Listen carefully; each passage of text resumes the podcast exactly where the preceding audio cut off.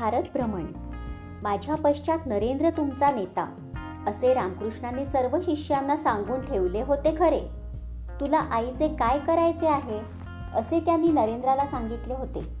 पण हे कार्य नेमके कोणते? कशा प्रकारचे? हे नरेंद्रालाही ठाऊक नव्हते.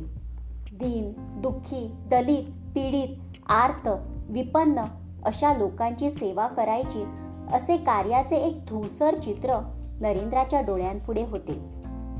ते स्पष्ट होण्यासाठी एकदा हा देश पहावा परिस्थितीचे निरीक्षण करावे.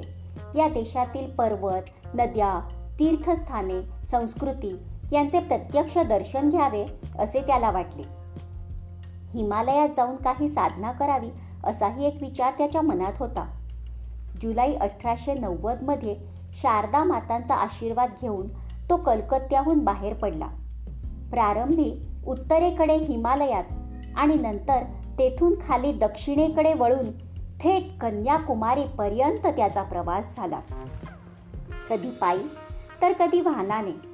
मुक्काम कधी रानात कधी गरिबाच्या झोपडीत तर कधी राजाच्या राजवाड्यात.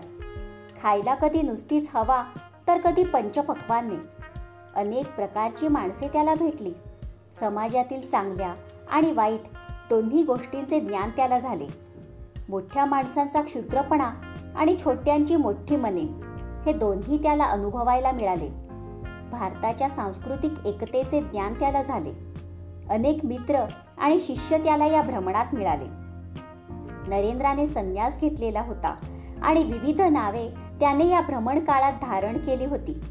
खेतडीचे महाराज अजित सिंह यांच्या आग्रहावरून मात्र त्याने स्वामी विवेकानंद हे नाव कायमस्वरूपी धारण केले.